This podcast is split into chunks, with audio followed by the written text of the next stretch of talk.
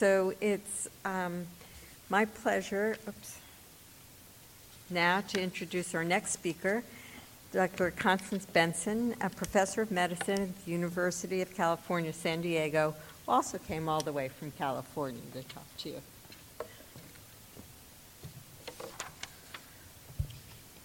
Well, I'd like to thank you all for inviting me to talk to you this morning about uh, new and investigational antiretroviral drugs. Um, these are my financial relationships within eligible companies. Interesting term these days for CME. Uh, learning objectives, and you can read those in your syllabus, so I won't be going over those. So today I'm going to start with a question about whether there's a need for new antiretroviral drugs, and then move on to talking about three classes of drugs. The first will be islatravir, the second, new data on lenacapavir, as was referred to earlier, I'm not going to be talking about maturation inhibitors. There weren't new data presented at CROI and not a lot of new information to talk about. And then briefly talk about broadly neutralizing antibodies as they are being developed for treatment of HIV. So, to answer the first question, I think that despite unprecedented progress in treating HIV in the past 30, 35 years, there have been significant opportunities still for improving our therapy. You just heard a question from the audience that relates to that. So many patients would prefer to have lower pill burdens, would prefer to have lower drug burdens. There's obviously the promise of these long acting agents for individuals who have adherence challenges and safety challenges with regard to adverse events associated with their current therapies. And lastly, virologic failure, which continues to plague a small proportion of individuals no matter what classes of drugs they've been exposed to. So I think there's still lots of opportunity. Having said that, there's not a lot of development. Um, this may not be a fully complete slide uh, that I put together last fall for a similar talk, but there as you can see, a relative paucity of new agents in development for current drug classes and a few for new drug classes. I'm only going to be touching on three of these, as you heard, but we, there's a lot of room for improvement in our developmental pipeline as well. So, the first drug I'm going to try and talk about now is, islatravir, and this is one of those that has had a lot of hiccups along the way in its developmental process. I'm sure this has been covered at previous conferences, and you all are aware that this is a, a new nucleoside reverse transcriptase translocation inhibitor, so a little different than uh, our NNRTI class. It does result in chain termination. It does have a very long plasma half life, and for the parent drug, as well as the triphosphate intracellular component of the drug and it's being evaluated for prevention and treatment in pill, implant, and IV formulations.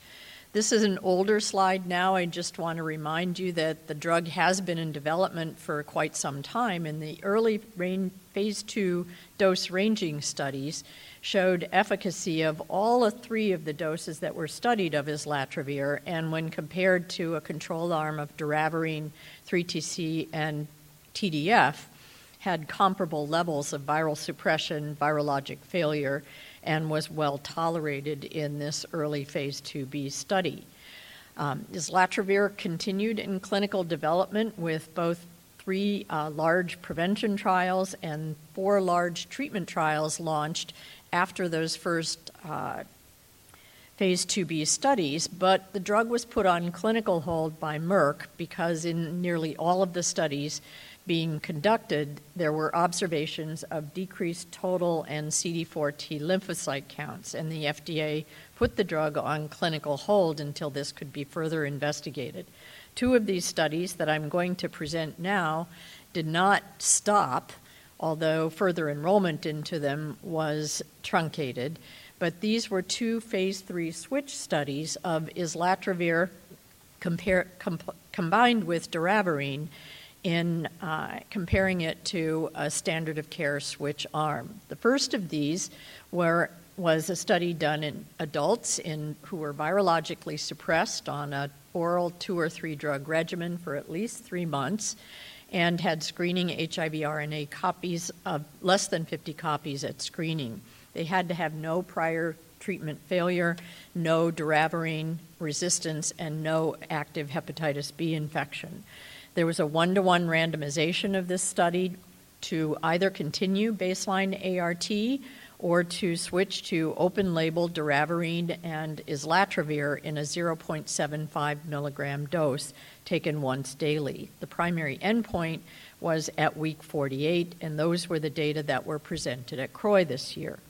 And you can see from the two different colored bars, there was almost equivalent um, virologic suppression rates. Switching to doravirine and islatravir was non-inferior to continuing baseline therapy. There were no failures in the doravirine islatravir arm, only one in the, or five failures in the um, continuing, continuing baseline therapy arm, and only three participants who failed had resist, had ba- some level of baseline resistance in that continuing um, background therapy arm. More importantly, though, I want to highlight this just as an example because I'm not going to go through this with every single study.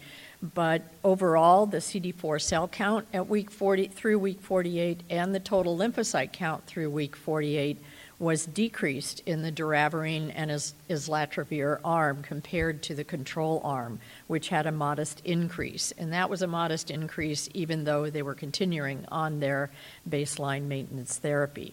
So this highlights the concern over the use of this regimen um, in its clinical development. The second switch study was also presented at CROI, and this had a standardized control arm of bictegravir, FTC, and TAF.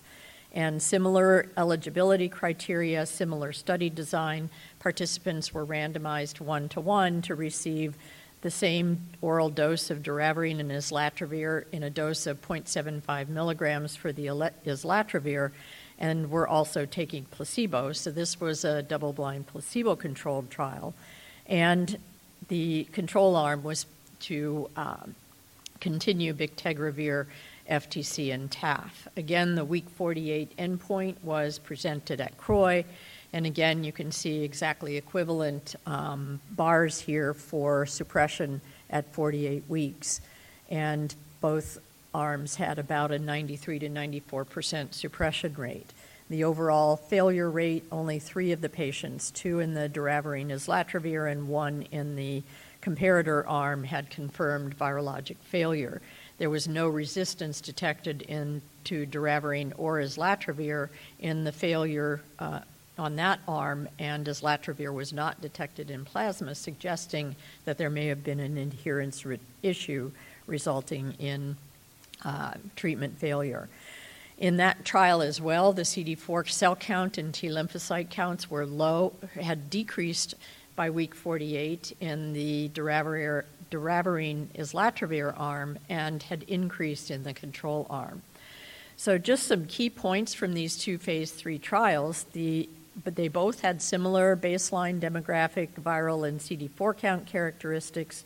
The drug regimen was well tolerated. Few patients discontinued due to adverse events. There were no serious adverse events. And the, the um, interpretation of the CD4 T cell count and total lymphocyte count de- declines were that they were modest and not clinically significant, but it's clear that they were different from the comparator arm.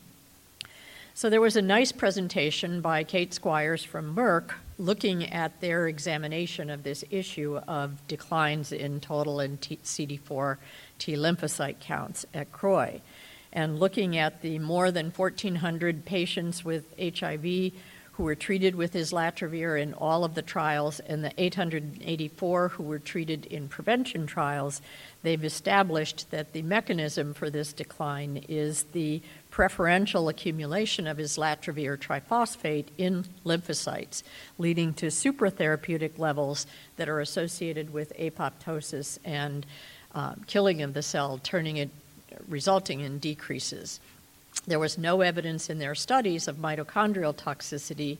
I'm just showing you three representative graphs that Dr. Squires showed, looking at the fact that this was true across all of the studies in all of the populations, regardless of whether they were being used for prevention in uninfected individuals or for treatment.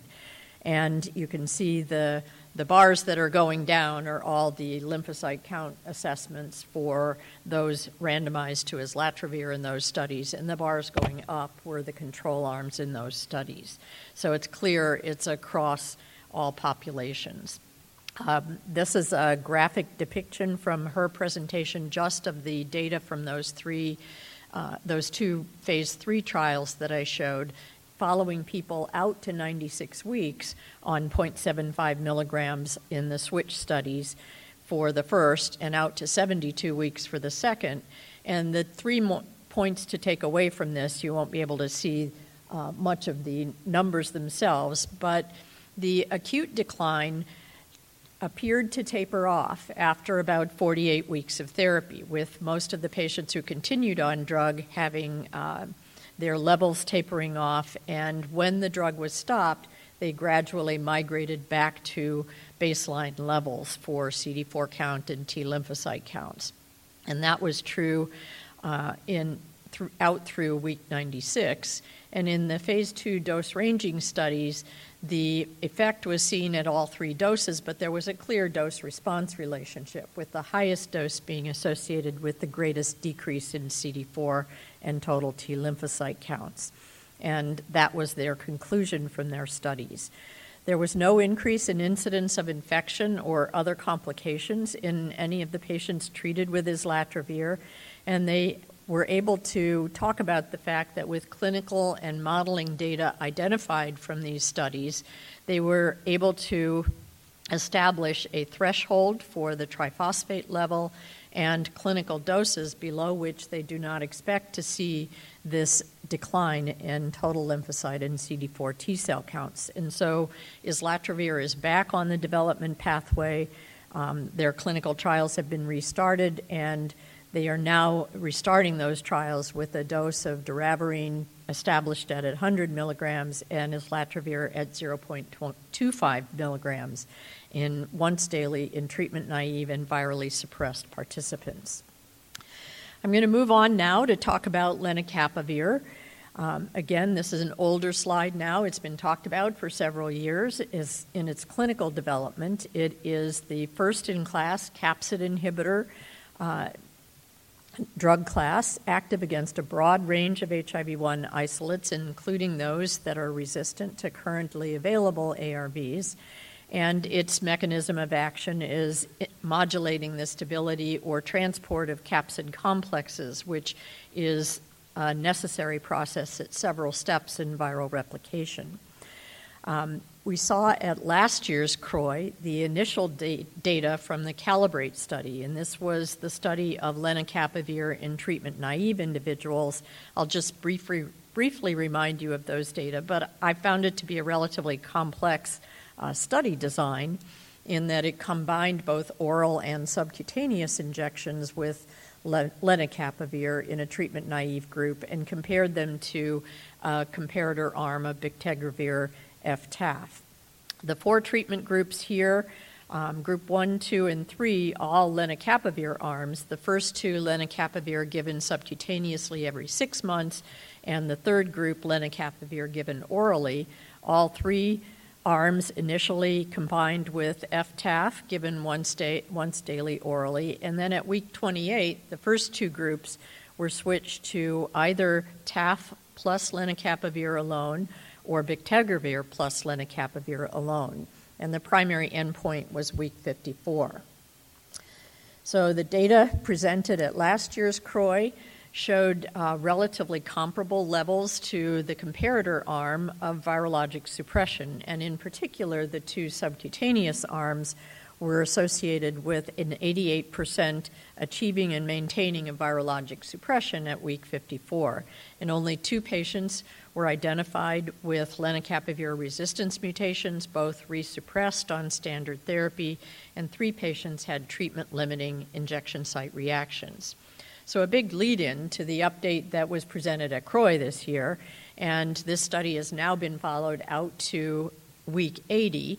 And you can see that the bars are roughly similar across all four of the different arms in terms of virologic suppression, with the conclusion at week 80 being that in treatment naive people with HIV, subcutaneous lenacapavir with TAF, bictegravir, or an oral combination with FTAF all maintained high rates of viral suppression through week 80.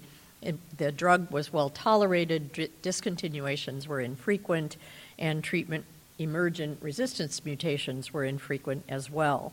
The metabolic um, complexities of therapy were comparable and similar across all treatment groups, so nothing stood out as something emerging on therapy.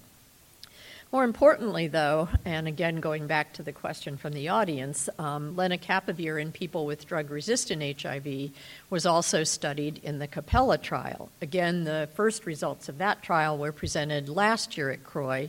And again, just to remind you of that study design, individuals who were failing on an antiretroviral therapy regimen and had fewer than two fully active agents in the remaining drug classes were randomized in a double blind cohort to receive functional monotherapy with oral lenacapavir versus placebo for 14 days while continuing their failing regimen, and then moved on to a maintenance phase of optimized background therapy plus lenacapavir given subcutaneously every six months, or in the placebo group, a 14 day oral lead in phase, and then going on to subcutaneous lenacapavir every six months.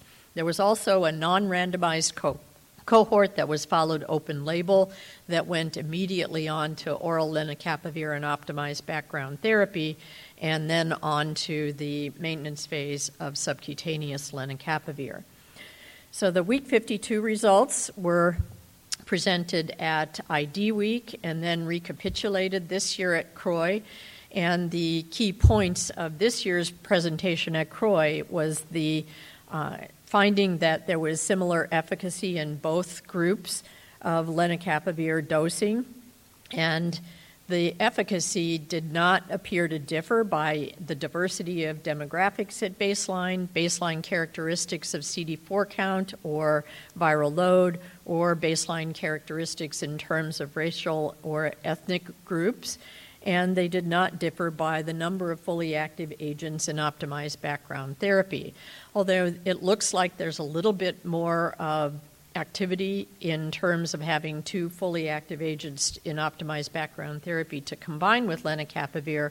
All three, uh, both groups uh, had similar outcomes and did not appear to have different ones based on how much optimized background therapy they got. So, as you all know, lenacapavir is now approved for use in individuals who have been previously treated on and had a failing regimen with drug resistant HIV and we'll, I'm sure, see more information uh, in the treatment naive population shortly. So let's move on to talk about the class of drugs broadly neutralizing antibodies. Again, these have been in development or around for a long period of time. Um, the figure here is courtesy of Pablo Tebas from a previous talk that he gave on this topic, just showing you in a color coded way the multiple different epitopes at which broadly neutralizing antibodies have been targeted. And there are a number of them that have been tested against HIV. Some general characteristics for broadly neutralizing antibodies is that the ones that have been tested in clinical, clinical settings appear to be generally safe they have long half lives or have been engineered to have longer half lives. They have antiviral activity that suppresses viremia. They do have a propensity for selection of resistance. Many of them are associated with baseline resistance mutations, and particularly will do so with monotherapy. And they're currently in development not just for treatment, but also for their ability to directly eliminate infected cells and potentially reduce the viral reservoir in various strategies being attempted for cure of HIV. I won't be talking about that uh, category. This is just a summary slide of several published studies of broadly neutralizing antibodies and their effect on plasma viremia, courtesy of Marina Caskey from her work. And across all of these studies, you can see from the graphics that all of the broadly neutralizing antibodies tested in these studies had uh, a modest reduction in plasma viremia overall, with nadir plasma viremia reductions of 1.5 to 2 logs. However, in monotherapy studies, there was a rapid rebound and rapid development of resistance when two or more um, BNABs were combined.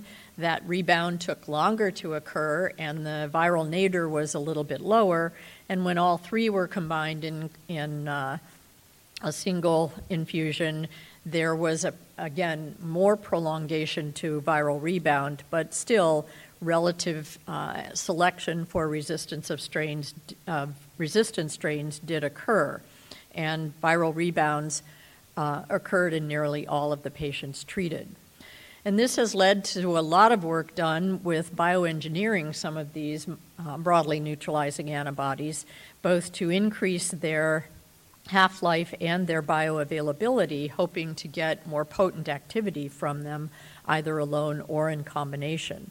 And again, these are represented, representative graphs from several studies, but showing with the VRC01, for example, by bioengineering, the half life of this one has been increased from 15 days to 71 days, and likewise with the other two uh, BNABs from 24 to 80 days or 17 days to 66 days. So, overall, about a threefold longer um, serum half life of the parental BNABs than the then that were then moved on into clinical testing. And part of the reason for increasing both the bioavailability and the prolongation of the half life is to allow these to be given in twice yearly infusions or in subcutaneous infusions on a quarterly basis. And these have now moved into clinical testing. A different uh, broadly neutralizing antibody that was presented at Glasgow this past fall has in vitro activity and targets the CD4 binding site of the HIV1 envelope protein. And this was a BNAB that was tested in a treatment naive population with greater than 5,000 copies per ml of virus and greater than 250 cells CD4 counts.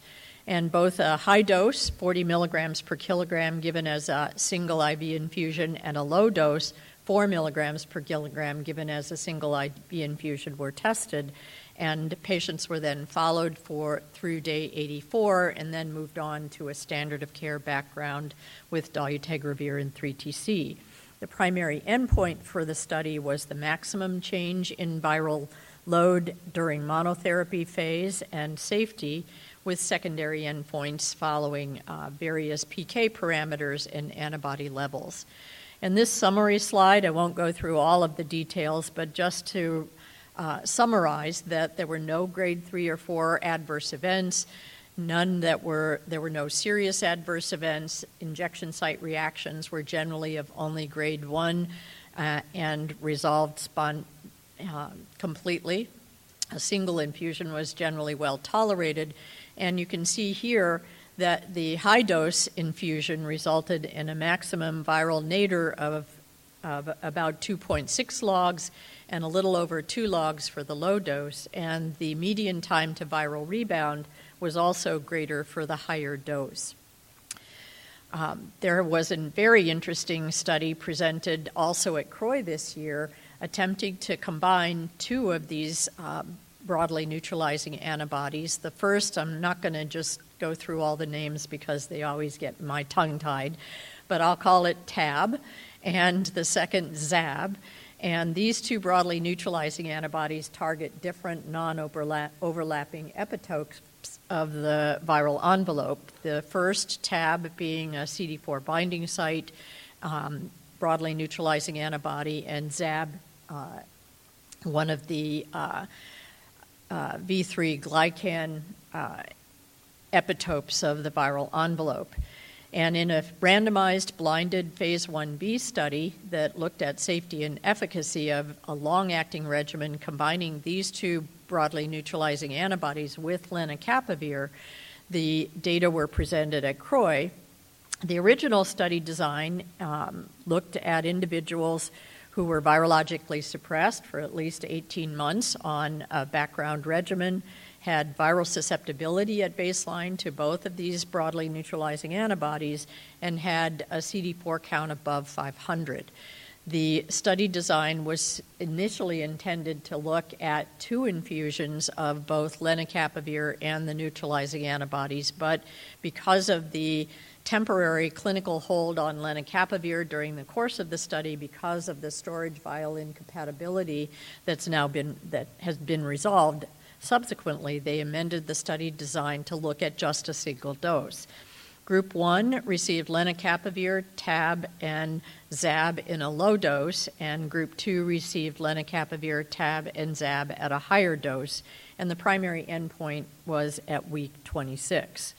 And you can see here that there was an oral uh, lenacapavir dose given on day one and day two, and then an injectable dose given on day one, and then the two infusions on day one. And these are the virologic efficacy outcomes at week 26. This was a very small study. I will caution you about overinterpreting the results here. There were 18 out of the 20 participants maintained viral suppression through week 26, regardless of the dose of the BNABs. One participant withdrew at week 12, although he was fully suppressed at the time, and one participant had confirmed virologic we- rebound at week 16, but was resuppressed after going back to their baseline uh, antiretroviral therapy. So, a very good outcome, but to me, more interesting data from this study um, was the fact that in all of the patients for whom levels were obtained, serum levels of the two broadly neutralizing antibodies were maintained well above the threshold in the dotted line here for viral suppression out to week 26. So could have even been um, given at an even longer duration between doses. And likewise, the lenacapavir levels were well above the IQ for uh, threshold for suppression of viral load for lenacapavir. So the combination of these three, given once, maintained very good levels through week 26 and were suppressive in those individuals. Other, uh, to take a word from Judy's slides, snippets from CROI 2023 that she didn't cover. Um, again, I'm going back to the islatravir dosing, and uh, in some of the studies that were presented at CROI, they were able to ident- identify or optimize uh, modeling of islatravir for viral suppression with looking at different doses of islatravir compared to standard of care ART. Baseline viral sensitivity in the Banner study to the broadly neutralizing antibody, in addition to baseline CD4 cell count, were both correlated with the magnitude and the duration of the antiviral response in that study. And I think um, a fascinating concept that I look forward to seeing if this will play out in further development is the conversion of bictegravir into an ultra long acting prodrug nano formulation that may have the potential for being given as a parenteral dose every six months. So, again, expanding our repertoire of long acting injectable agents. So, just to go back in conclusion to answer my initial question, I do think there's an ongoing need for new antiretroviral drugs in development, but maybe less urgent than we have had in the past, but the pipeline's not robust. There, our greatest efforts have been devoted to the area of long acting injectable drugs, as you've seen, although each of these has had a number of hiccups along the way. And the complexities of implementation, you already heard a little bit about from Dr. Currier. There, I think, is an uncertain clinical path for broadly neutralizing antibodies used alone, although I think the data are intriguing in using them in combination with some of the other long acting agents of different classes. And so I think it'll remain to be seen whether this is an approach that comes into clinical practice for treatment. And I'll stop there.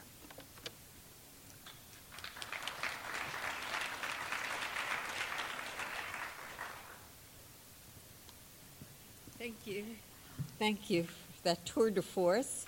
We have a couple of questions uh, already submitted, but I'll encourage people to come up to the microphones because that's always much more fun. Um, Probably easier for you to just I read the can just questions. read the questions, you don't need to. Thank you. Um, the First question is about the doravirine and islatravir combination and asking more, whether I have more to say about the rationale for combining doravirine and islatravir versus other drugs with islatravir.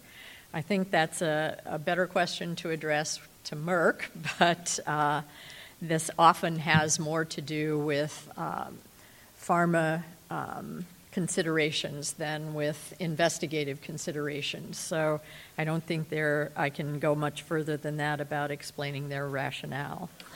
Um, second question has to do with the ideal patient who would benefit from monoclonal antibody therapy, and this will be key to answer the insurance question. I think that's a very good question to think about. I think a lot of the people who are working on developing broadly neutralizing antibodies have been concentrating on trying to focus development on improving the antiviral activity and improving the durability and um, bioavailability so that they be, can be given in uh, very infrequent dosing, with the attention being to perhaps using them once or twice a year for dosing.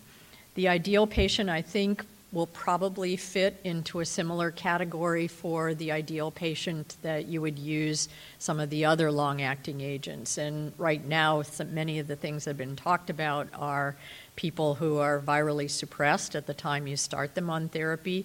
This idea of starting people with who are have detectable virus on a long acting injectable right from the get go is something that deserves further evaluation but hasn't been looked at um, in a careful enough way in a variety of clinical settings to help us answer that question. So I think viral suppression at the time they switched to a broadly neutralizing antibody and having uh, baseline resistance testing to show that the virus is susceptible to the nu- broadly neutralizing antibodies are two of the things that have been looked at in clinical trials. And I think we'll learn more about what the optimal patient population might be as time goes along. The whole issue of CD4 cell counts and viral loads at baseline when you are considering um, enrolling patients on a suppressive regimen, we know from past experience that very low CD4 counts and very high viral loads tend to be not the optimal situation for starting people on something that may be a more vulnerable type of therapy. So I think we'll learn more about the answer to that question as the studies evolve. Um, next question Did investigators men- mention what percent of those tested for susceptibility to broadly neutralizing antibodies did not have susceptible virus?